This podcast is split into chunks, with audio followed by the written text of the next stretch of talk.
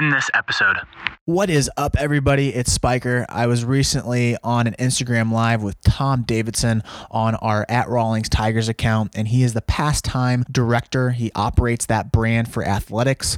And if you guys don't know who Athletics is, it is a baseball and softball company based out of Louisville, Kentucky, that does youth and high school events.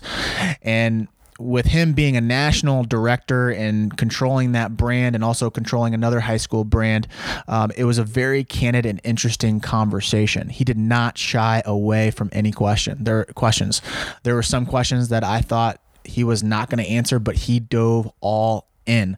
So if you're a coach, parent, um, he shines some light and gives you some promising news on the cerveza sickness um, and what we will expect for the 2020 summer. Also, um, if you're a non baseball and softball person and you're interested in business, we do go down that route as well. We talk about business and um, how he started, as well as what the sports industry has in store um, in the near future. Uh, it's a very interesting conversation. I hope you guys enjoy it. Please let me know your thoughts and give us your closing pitch.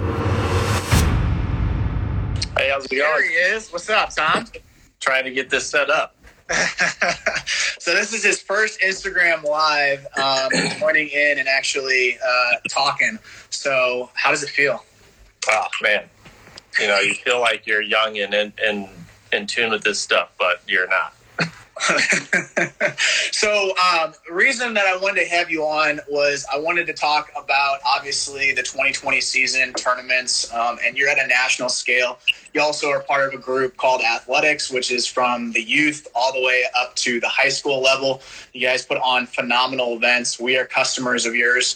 And um, before we jump into that, I want you to kind of explain your backstory because your backstory is super interesting. You're an Indiana University graduate and then you end up going into the financial world, kind of doing the marketing and banking, and then now you had like a side hustle, which was tournaments out of all things. like, how did you explain that to your parents and be like, "Hey, I'm gonna do tournaments"? Yeah, I, um, man, I feel like you kind of stalked me there for a little bit. Uh, no, I, I grew up uh, in in Indianapolis, so I was a an all-state baseball kid. Um, and I didn't really develop on the baseball side until I was a senior in high school. So I went and played junior college baseball at Parkland over in Illinois, and then uh, went to IU after that. Graduated from IU. I was a you know first generation college graduate in my family, so um, I grew up with my mom, my aunt, my grandma all in a house, and um, you know just kind of struggled through that. Paid my paid my way through college myself, and then uh, started. I moved to Eastern Kentucky, where my wife became a physician. So she's a physician now through all of this. Uh, but um, started this kind of as a uh, a cool summer gig in 2000. Started in 2005, but our first events weren't until 2006 summer. And I used to drive from Pikeville, Kentucky, which is five and a half hours from Bloomington, Indiana. I would drive five and a half hours every Thursday after work. My my boss in the banking uh, industry said I could take Friday off, so I would drive the five and a half hours Thursday night, um, do the events Friday, Saturday, Sunday, set up the fields to where they were staggered by 30 minutes, and I would hand drag a field for the 9 a.m. game because I couldn't get access to the drag, the um, the gator. So I would hand drag, pull it around, and drag the field, water it real quick, get in the car, go to the next field, do the same thing. No way. So I did that in 2006, which was 85 teams and 10 tournaments, and then it just kind of it took off there much quicker than I think anybody could have anticipated. But there weren't many groups using college venues at that point, so Yeah. we kind of tapped into that. Uh, back in those days, it was 350 bucks to come to a tournament because I think our Division One college fields were hundred dollars a game, 150 bucks a game. Yeah, they're not cheap. Yeah, so I mean, now our top college venues are seven hundred and fifty dollars to open the gate. So Oh, jeez. yeah, I, it's I uh, didn't even realize it's that- expensive. yeah. You think you pay a thousand dollar entry fee into a tournament? Um, there, we have a couple of venues that are NCAA Division One venues that are 700, 750 bucks per game, with no umpires or scoreboard or PA. It's just open the gate, 750 a game, and we'll play five or six a day for four straight days on that venue. Even with that, mm-hmm. uh, just because they're cool. I mean, they're cool venues. Uh, yeah. Well, yeah. I mean, I never got to play on those when I was in college, obviously. So um, that was the main thing that started for pastime for me was let's go get the coolest venues we can. That first yeah. year, it was all IU one event at Parkland, and then at the end of the summer, we got tacked on for a date at Oklahoma State. And um, that first, I think I, I made maybe a thousand dollars that year uh, from our events, but I think I spent fifteen hundred dollars in gas. so you you scratched your own itch, and then were you driving to all these venues? Yeah, so it was easier. We drove to venues through like I don't. I think the first year we ever flew to a tournament was in 2011. So we were oh, six, six years in before we ever even considered flying because it was just too expensive. So that car racked up to like 200 200,000 miles, like real quick.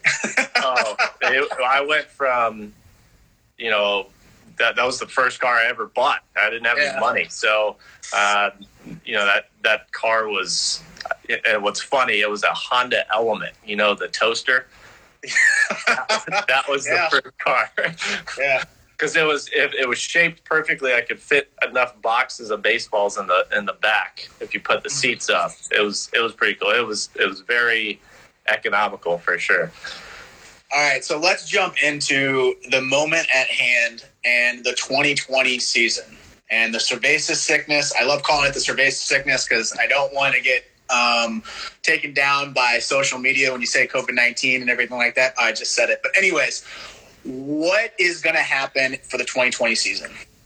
Yeah, I think there's, for us, there's still so much stuff in limbo solely from the sense that most states aren't giving out definitive information.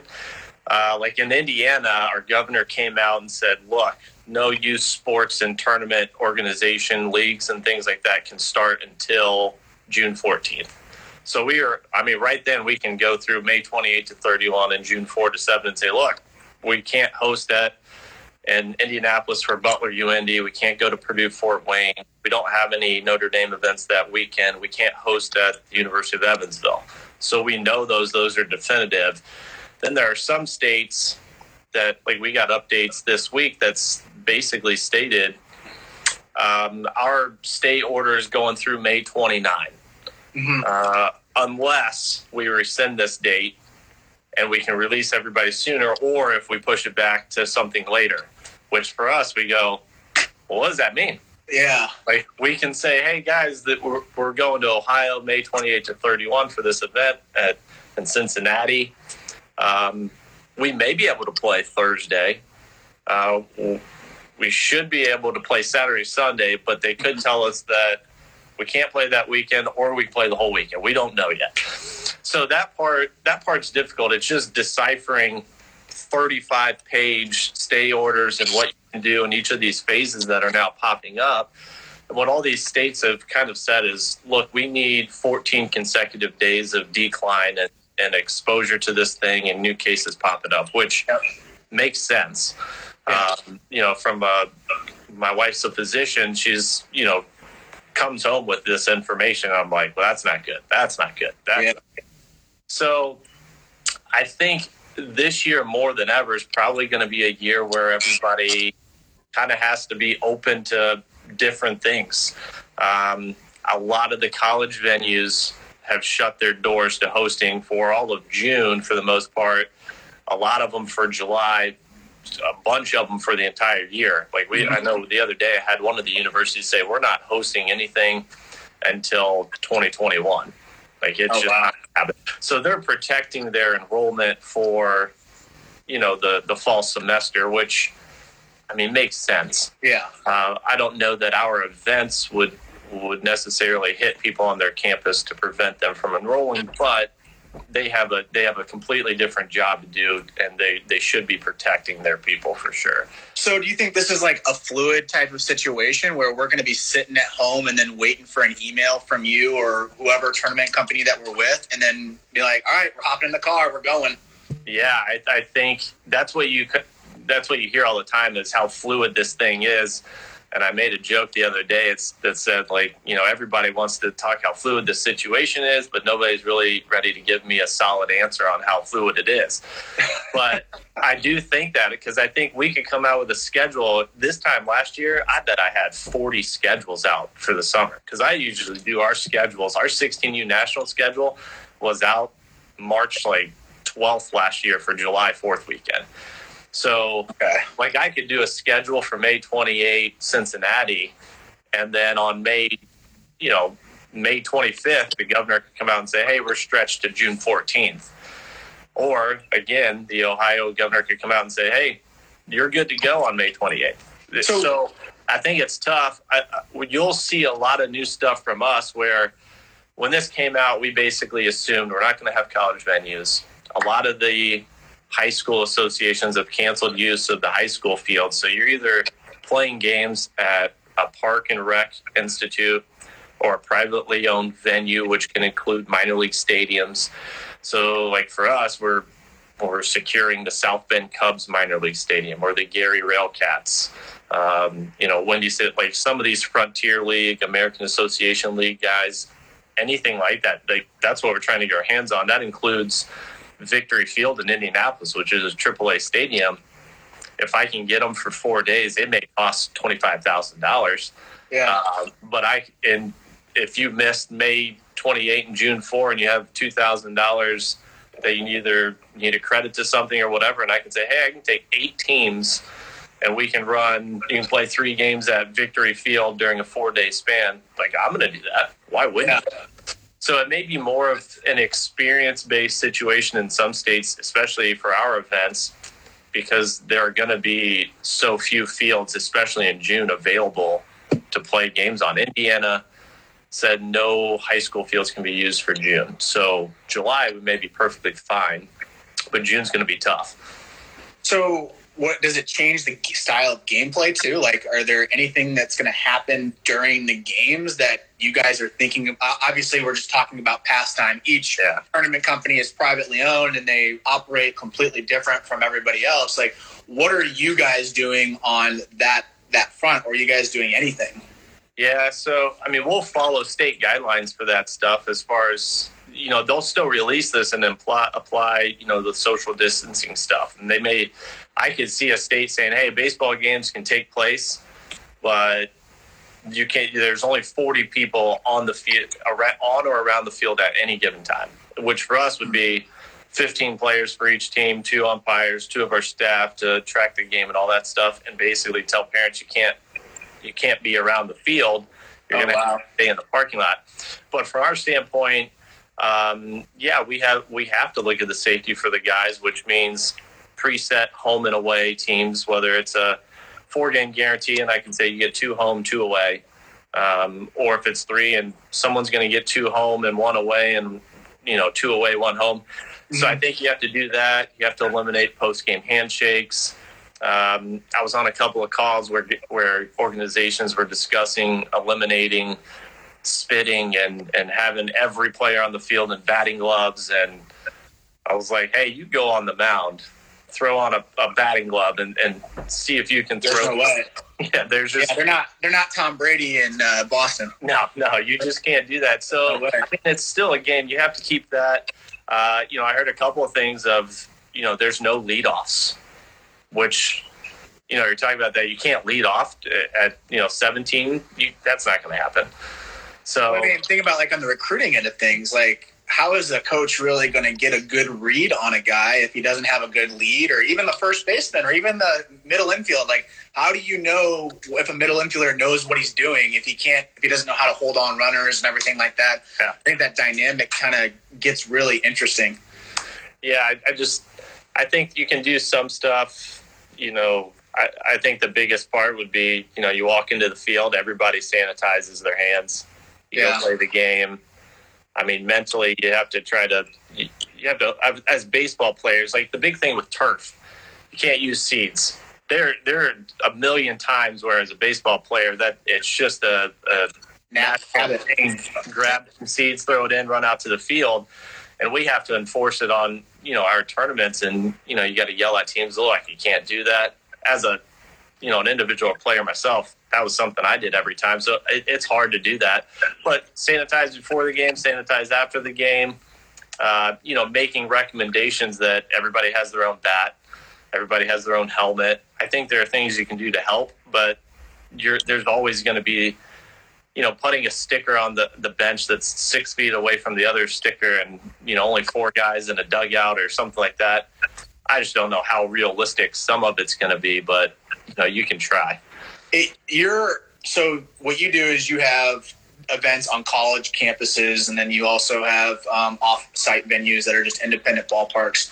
But your group, athletics, has these big complexes like E-Town. Um, everyone's familiar with Elizabethtown. Is it going to be different in those major complexes? I think so. I think the full scope of athletics, like I, I manage the pastime tournaments in Mid America brands. Mid America is like the Great Plains region. Pastime does everything else. Uh, you know, Game Day USA is based out of Chicago for mostly little guys. The rest of athletics is mostly the youth space, mm-hmm. and they definitely specialize on those set complexes where if it's got eight fields, they're using eight fields. If it's got five, they're using five. They don't use E Town plus these other this other complex down the street like we would do. Um, like for instance, in Indianapolis, when we have Grand Park, we use Grand Park plus Butler and UND and Chatard and the other high schools because we have so many teams. But yeah, those complexes, I I think they're going to be very strict in in the state guidelines that they have to follow. Um, yeah. I think it's going to be uh, probably more staff needed to to manage some of that stuff to make sure they are compliant.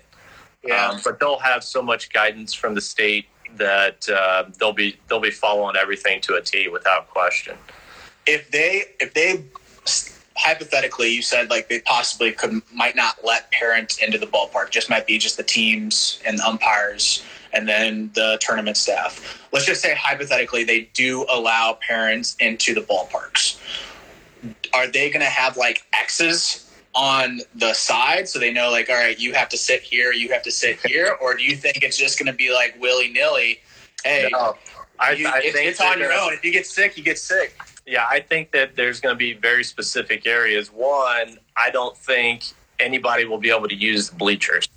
I mean, I would just I would rope off all the bleachers immediately and say, look, it's a bring your own chair situation. Don't sit on the bleachers because a million people can sit on the bleachers during the day. You're always touching it. If you're going to eliminate, if you're trying to eliminate the the exposure and the spread of that, that's probably the one of the top three. Top three being the bleachers, the bathroom, mm-hmm. uh, especially like a porta potty. There's a lot of venues just don't have those stationary facilities, and then you know the concession stand. Um, you know, I can see those being three very key pieces of a lot of that. Where I mean, we would tell our people, look, the bleachers are off limits. Now we use a lot of stadiums, the minor league stadiums, where it, can't do anything about it. But if you're at a regular high school field and there's bleachers, don't go on it. Just bring your own chair. Um, we wouldn't have facilities provide water in the dugouts. It's bring your own, bring your own water. Yeah, bring your own water. That way, you're the only person you know touching it and handling it. What about concession stands? Do you think that's going to be a factor? I think before you before you answer that, if anyone has questions, because I know that there's probably some questions that I'm missing right now. So if you are on this Instagram live and you want to ask a question, just comment in the comment section or use the little question button that's at the bottom. Because again, I'm only one person. I know there's probably more questions out there. Um, but anyways, go ahead, Tom. Um, what were we talking about? So we are talking about concession stands. Oh, concessions. I think concessions are tough like we all want concessions there. Like there's nothing like going to a baseball game and maybe grabbing a hot dog or a cheeseburger, popcorn for me every time. Any facility I go to is popcorn.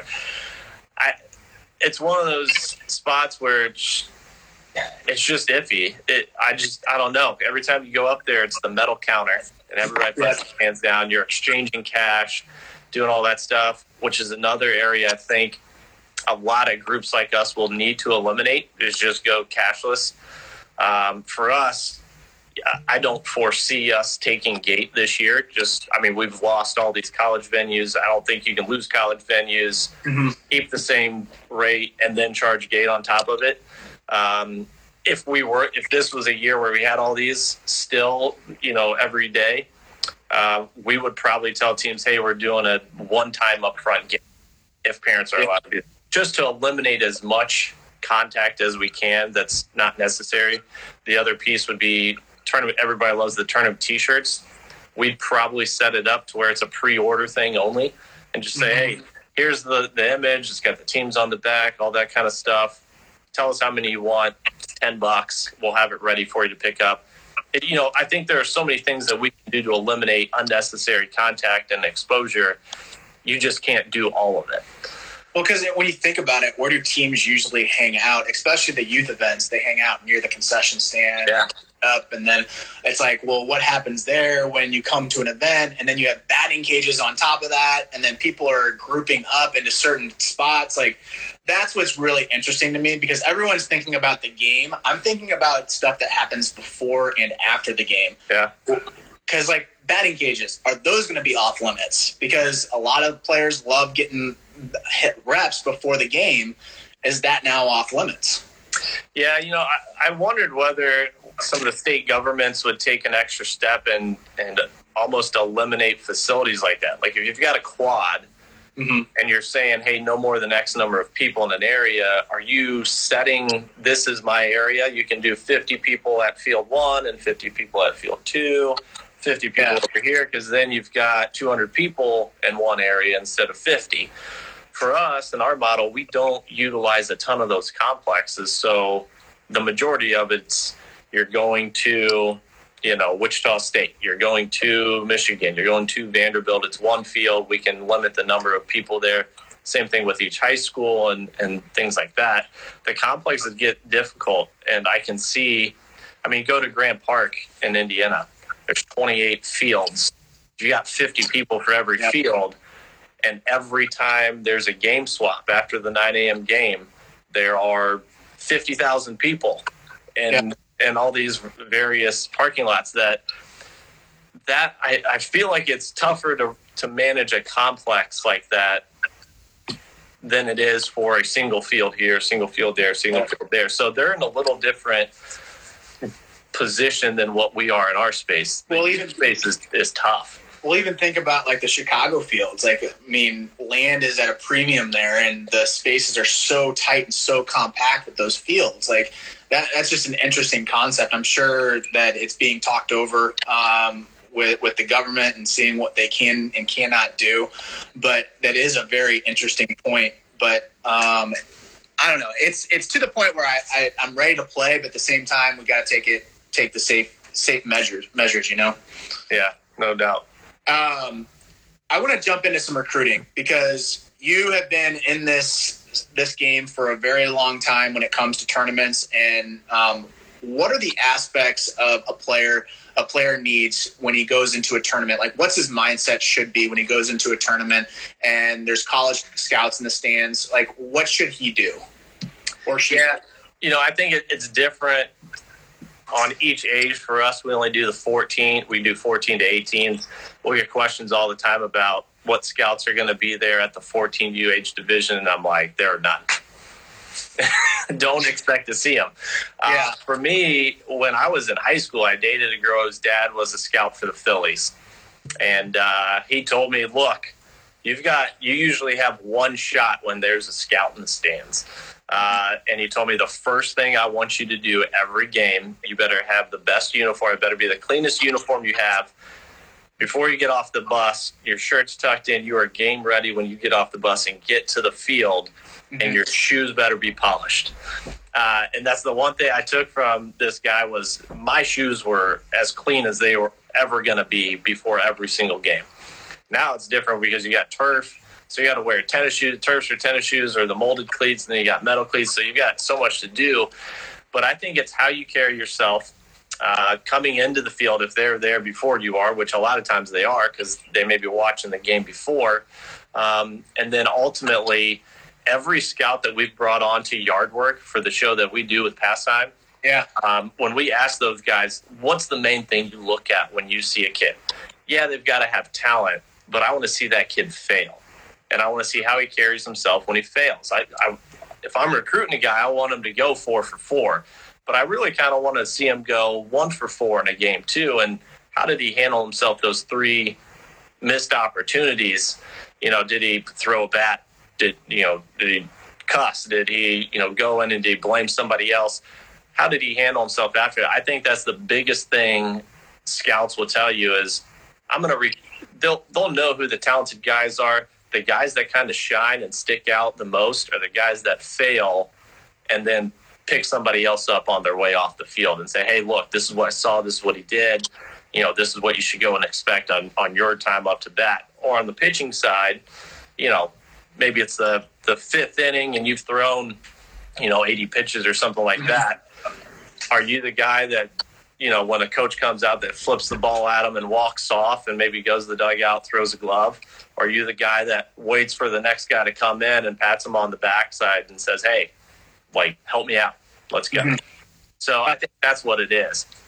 Before we jump into more of the recruiting questions, there's a question from a fellow club team, Ironman underscore Midwest underscore baseball underscore.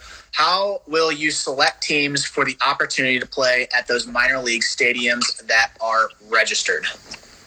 So, I mean, we have we have a priority this year that, uh, unfortunately, I think we have to focus on, and that's that's our 18 year old guys. Um, you know, they've missed a spring season. They're going to miss part of their their travel ball summer season. So, you know, I think we'll have a priority with the upperclassmen to start.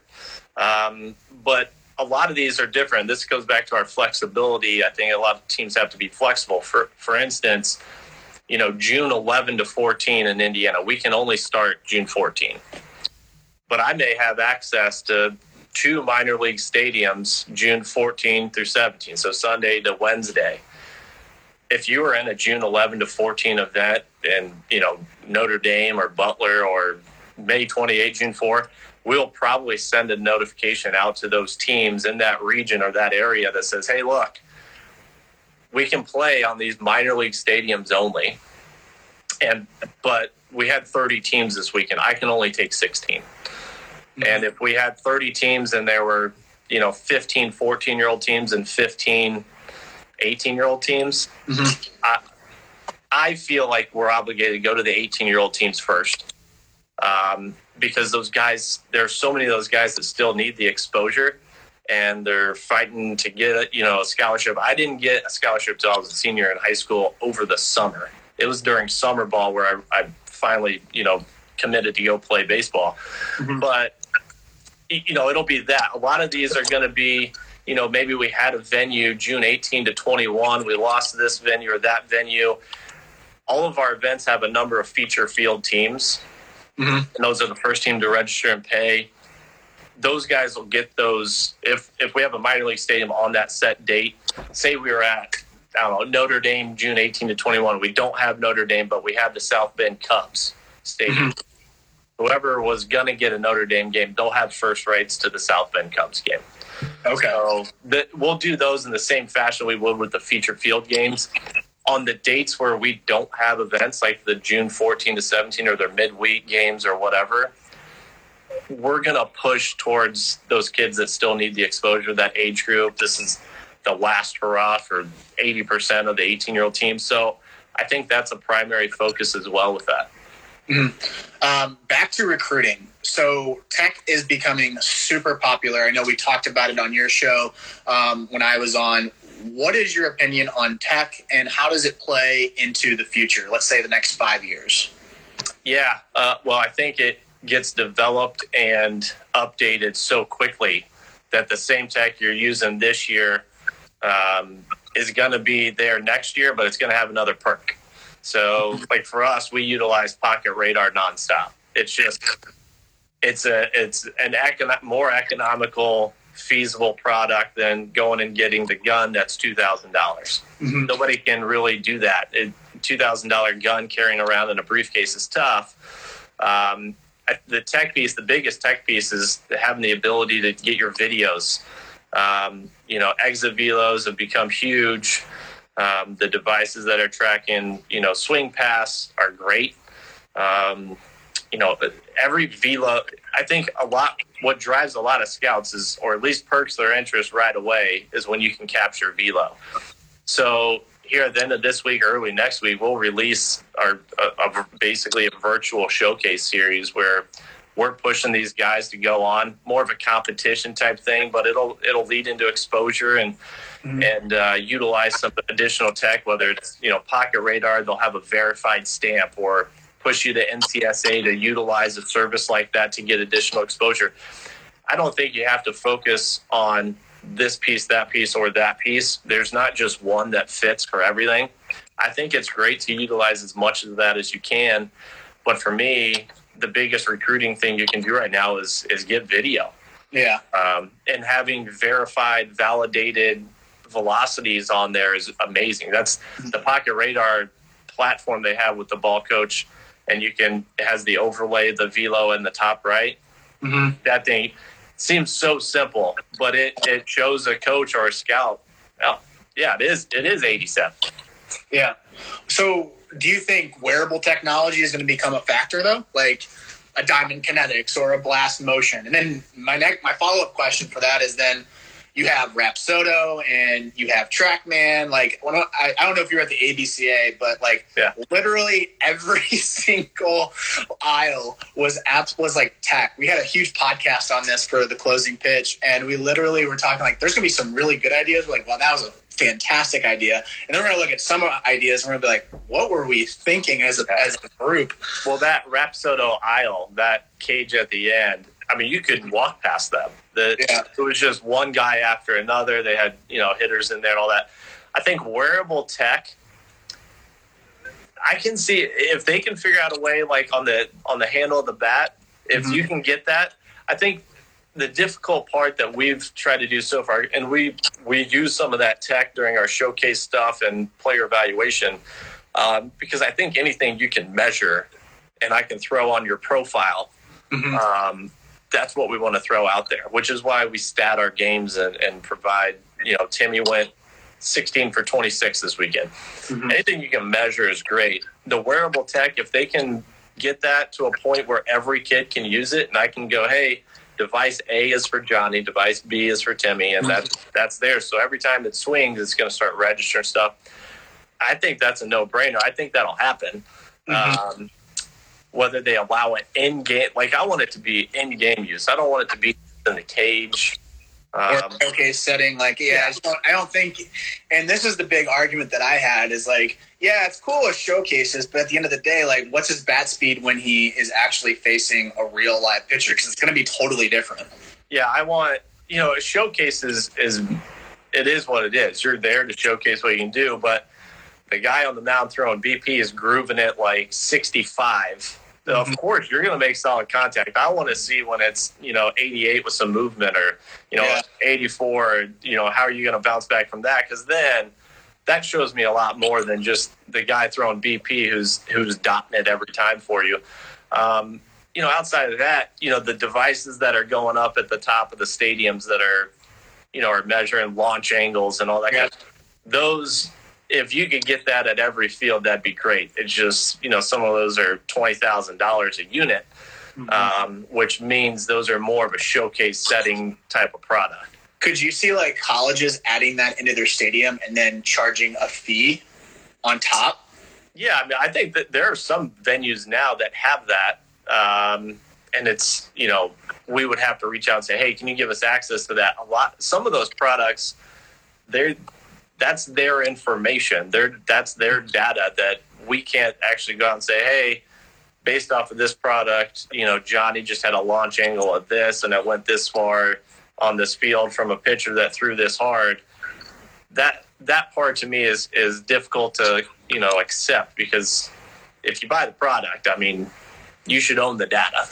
So, without a doubt, yeah, I mean that ultimately, if you've got a like if you've got a complex and you've got six fields or twelve fields or whatever, mm-hmm. and you can get that stuff in there, I mean that that would be amazing. Because I I would as a team, you know, as a parent myself, that's where I'd want to go because I want to see progression.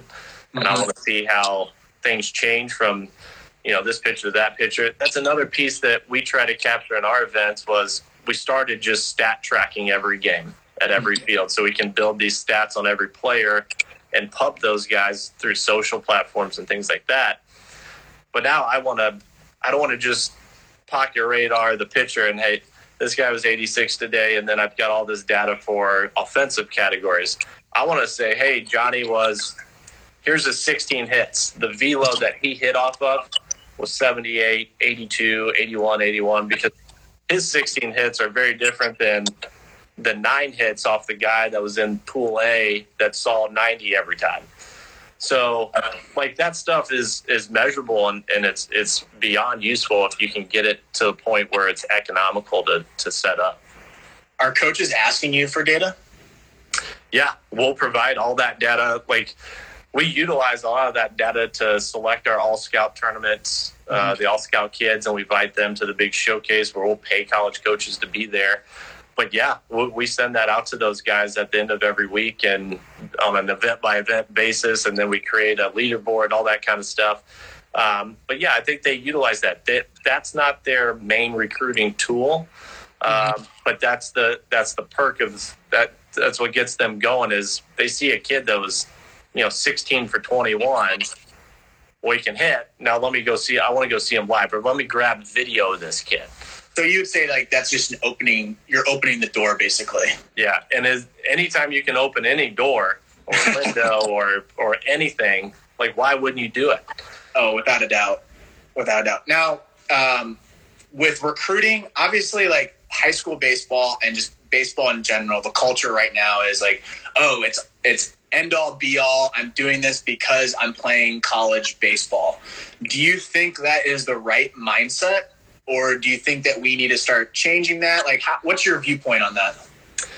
Um, you know, I think most competitors and athletes, especially in baseball, they want to play at the next level. Um, it's not realistic for 100% of us. I mean, I played baseball with some really good guys that were really good baseball players in high school that they were that, that was it. They just they wanted to play high school sports and be part of that. So I think there are two focuses that people take, and it's it's one, this is my road to to get into college, or you have to look at it as an experience. Like for my summer, I I don't remember any uh, aside from maybe the one or two games that you know I hit three home runs in a game. Uh, two of them were lucky. Uh, you know, you remember those, but I remember every bus ride, every RV ride, every hotel stay, every time we got in trouble for getting out of the rooms. Like those, the experience and the friends and all that. Remember mm-hmm. that way more than any game that I played in, any scout that saw me, anything other than that. So, you know, I, I really think that's driven by you know a lot of social media type stuff but each person has to take it into their own hands and say look i want to play baseball because i want to be around my friends. I'm good mm-hmm. enough to play. If i get recruited great. If i if i'm not in a position to play at the next level like i'm having the time of my life. Because everything now in summer baseball is almost vacation travel baseball where mm-hmm. everybody takes that one big trip or that those two big trips a year.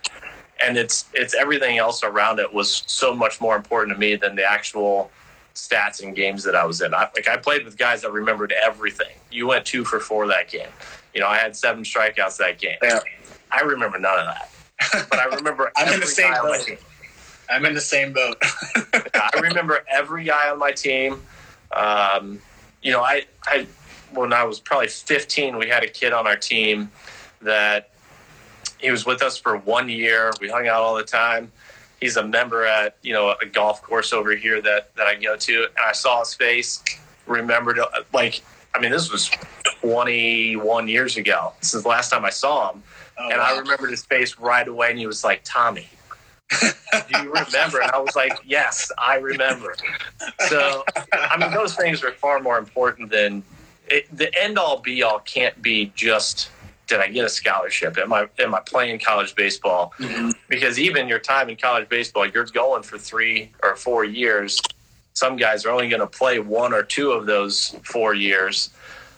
like there's so much more going on than just that piece. That is the truth. That is the truth. Um, the closing pitch. Um, I have a question right here.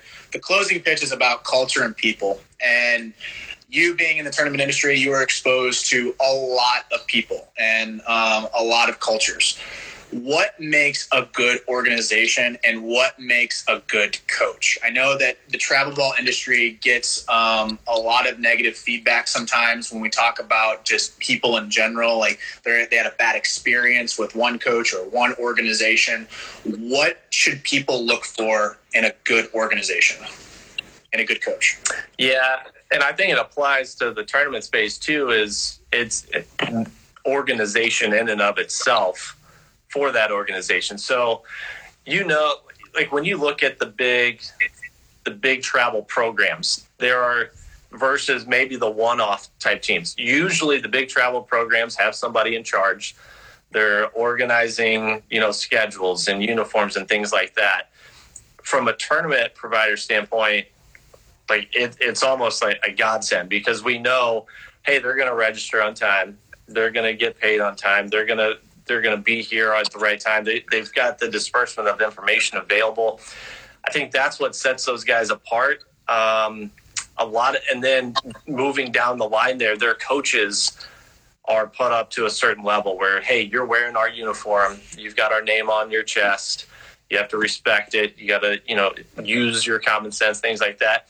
There are some programs that are, it's more of the Wild West, and if you've got a guy coaching that is, you know, f bombing kids and and throwing stuff himself, it, there's usually a problem at the top.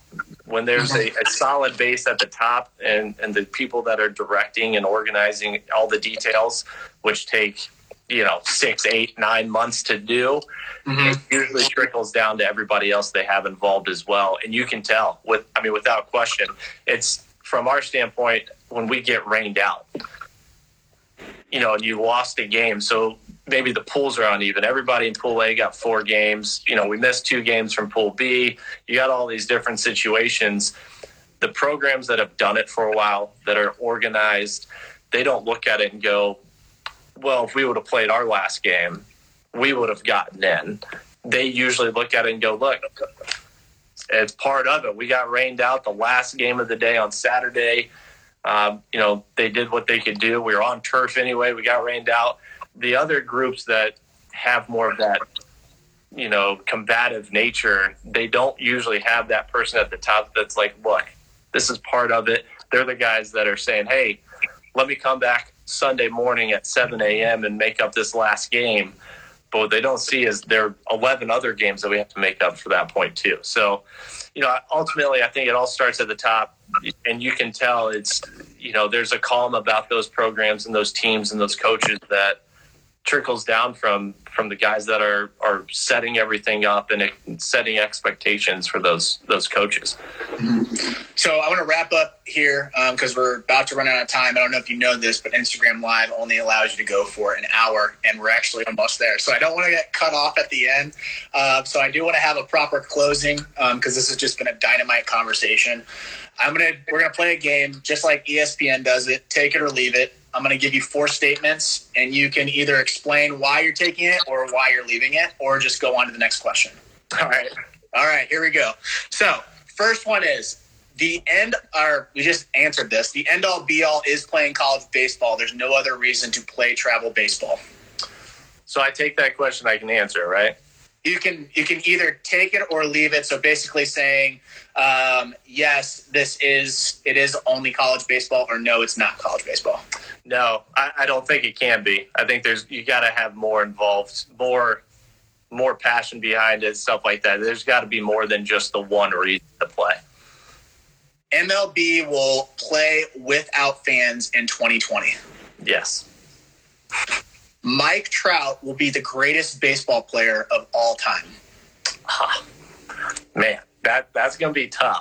if he's healthy, absolutely. Because that, yeah. that'd be the first guy I would pick on my team every time.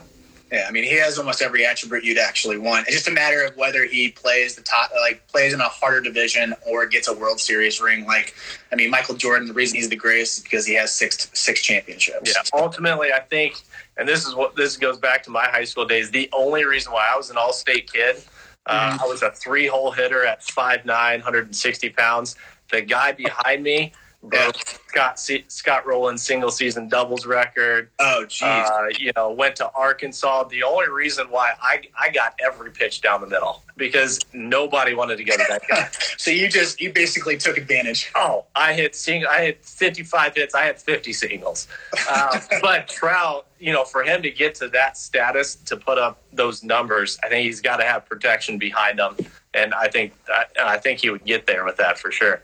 Yep. Um, last one. Technology and data will take over as the new norm before offering a scholarship. Yeah, uh, I think there, there's so much rely, you know, relied on that information. I think it, you know, there's only so many old school scouts out there that are just going by the eye and you know a, a watch, a stopwatch.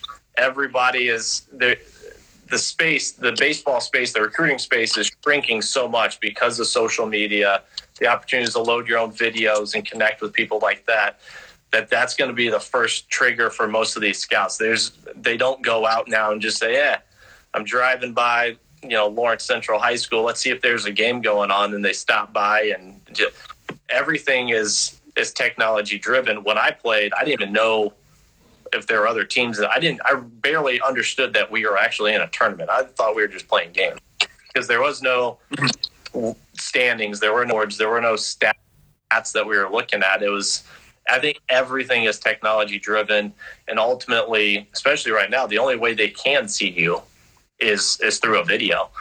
So, it, you know, I think that's going to Yeah. be the number one priority with for every every recruiter out there. Is right now it's who can get on these videos quick enough, and then ultimately those the recruiting coordinators or coaches are good enough. They they can sell their their program and their product from there. Tom, thank you so much for jumping on this Instagram live. I know you are a busy man, obviously, with the whole um, cerveza sickness and trying to figure out what landscape um, the tournaments are going to be in and figuring out games and stadiums. Um, I'm looking forward to jumping in um, on these games and the summer schedule.